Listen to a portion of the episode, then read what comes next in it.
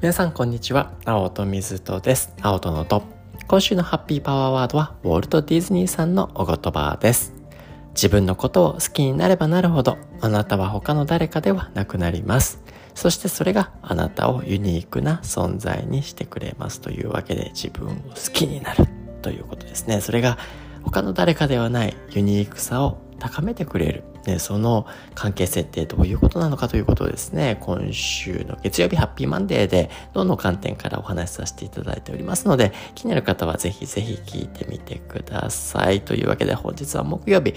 木曜日はですね、主に教育や子育てにまつわるようなお話、まあ一応何でもでなんですけどね、させていただいております。で、本日もですね、男性がアインシュタインのホームページにあるブログですね、記事に沿って、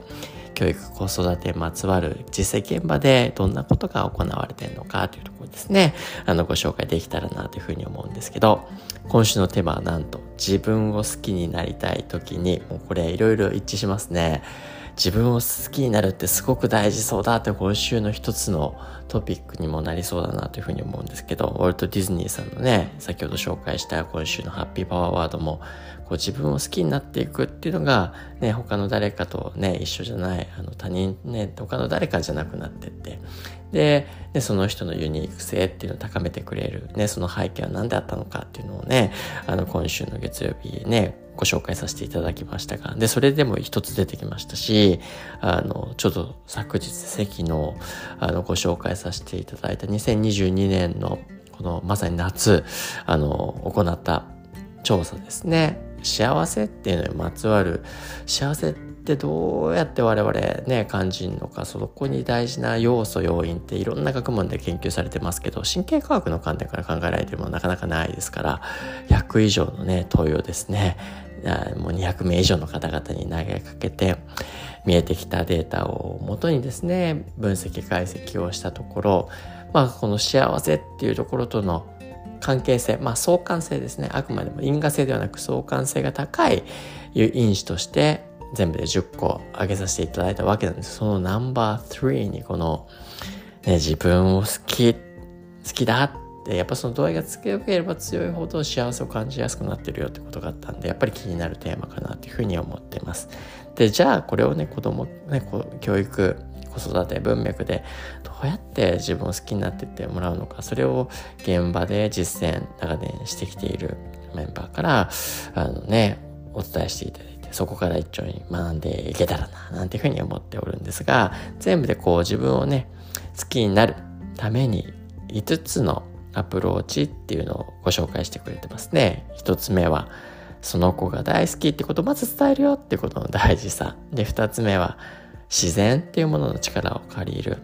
で、ナンバー、ね、三つ目として自分を好きって感じた時の記憶を手繰り寄せる。で、四つ目、あなたの素敵なところリスト作り。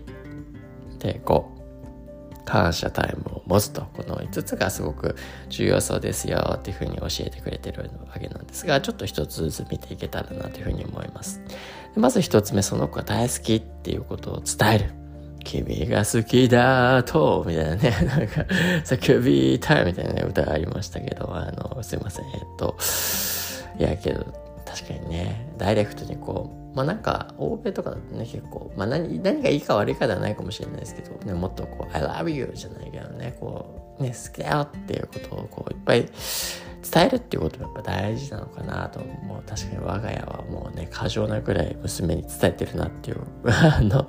気はあるかもしれないですけどねで年齢が上になればなるほどね言いづらくもなっちゃうかもしれないから別に毎日である必要はないのかもしれないけれどもねあくまでもやっぱりで周りにいる大人ってその子に対してね幸せになってほしいって思ってる。でその一つの要素としてね何よりあなたを大切に思ってるよっていうこの気持ちを届けてあげる。ね、逆に言うと自信がない、ね、自分があんま好きになれない子であればあるほど周りもきっと自分なんてって思っちゃいやすいわけですからね。なのでだからこそちゃんとこう伝えてあげるっていうことの重要性、ね、簡単なことのようで案外できてないこともあるんじゃないかなというふうに思いますのでこうねしっかりと大好きだよってね、あの、伝えてあげる。シンプルですけど、あのね、それがどれだけ勇気になるのかっていうことはやっぱり計り知れないかなというふうに思いますのでで脳の観点からもやっぱり自信なければないほど好きになれなければなれないほど周りも自分のことをきっと好きじゃないに違いないっていう脳はそういう反応しやすいと思いますからちゃんと伝えてあげるまず一つ目大事かなというふうに思います。で、二つ目、まあ、これ自然の力を借りる。別に自然である可能、ね、必要ないかもしれない時として、こう、ね、あの、子供がワクワクしたりだ心躍るような場所であったりゆったりできるような場所にあの場所を変えてみるっっていうこともやっぱり大事ですよね。まあとりわけねコロナとかで行きづらかったこともありあったかもしれないですけどまあねこの自然のね壮大さねそこはあってこうねでそうこれ実はですね脳的にも意味あるんでストレスの観点からもですねこう広い開けた場所まあ自然がねいっぱいあるところっていうのはそういうふうに感じやすいところですけど脳にとってですね俯瞰視しやすくなるんですね自分のことをあの相対的に小さく見せることができる。でこのうまく活用すると自分のね中に悩んでたことちっちゃかったストレスみたいなものがあなんだこのみじっこみたいちっちゃいちっちゃいねストレスはって俯瞰的に捉えることによってあ自分のストレスさようならって手放すこともできるようになって自分の嫌なとこ手放せることをねちっちゃい頃くよくよしてたなっていうところにあの気づけたりするのでこうね偉大なるね自然の力っていう中に身を置くことによって自分のことをねちょっと俯瞰視して客観視するっていう時間を持つこともね、あの、できるようになると思いますし、そういう中で、あ、自分にもね、こういった素敵なところがあったんじゃないかって気づきにつながるってことがあるので、資産の力って大きいんじゃないかなと、僕も移住しちゃいました、自然のところに。その効果絶大なので、自然の力を借りるっていうのもあるかなと。で、三つ目、自分を好きと感じた時の記憶をたどり寄せる。これも最先端2022年のあの神経科学の研究で、こう、いかに自分のポジティブなハッピーな、ね、記憶を意識づけるのか注意を向けるのかその大切さっていうことがちょっとずつやっぱり分かってきている。でなんとなく思い出しちゃうことね気にかけちゃうことって自分の嫌なことだったりできなかったことだったり人にとねうまくいかなかったことだってネガティブなことが多くで我々の記憶って思い返せば思い返しただけ脳の中にその情報がね強く残っていく。嫌なこと自分の脳に残したいですかって言われるとそうじゃないですよね。自分のハッピーなことを自分の内側に自分の一部として取り込みたいとするならば、ね、自分を好きって好きになるためには自分を好きってなるような記憶ですよ情報が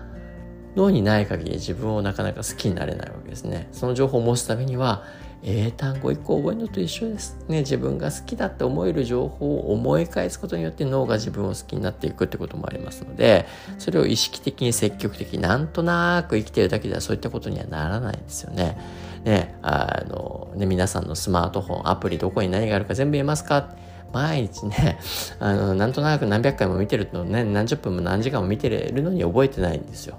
ね、なんとなく見てるだけでは覚えられない。自分を好きっていうことを意識的にちゃんと向き合うからこそその情報が自分の一部として記憶として残る。それが自分を好きになっていくっていう道では必要ですよってこと。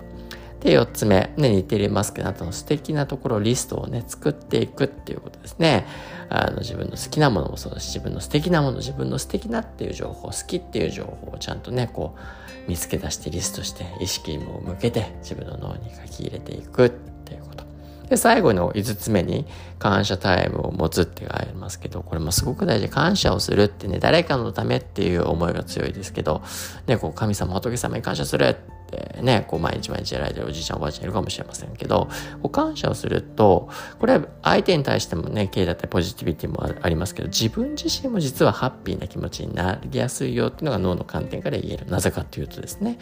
我々が感謝するタイミングって自分がポジティブになった時ですね、そういった同時にね、ポジティブが覚えると感謝する。ポジティブ芽生える感謝するありがとうっていう、こうね、普段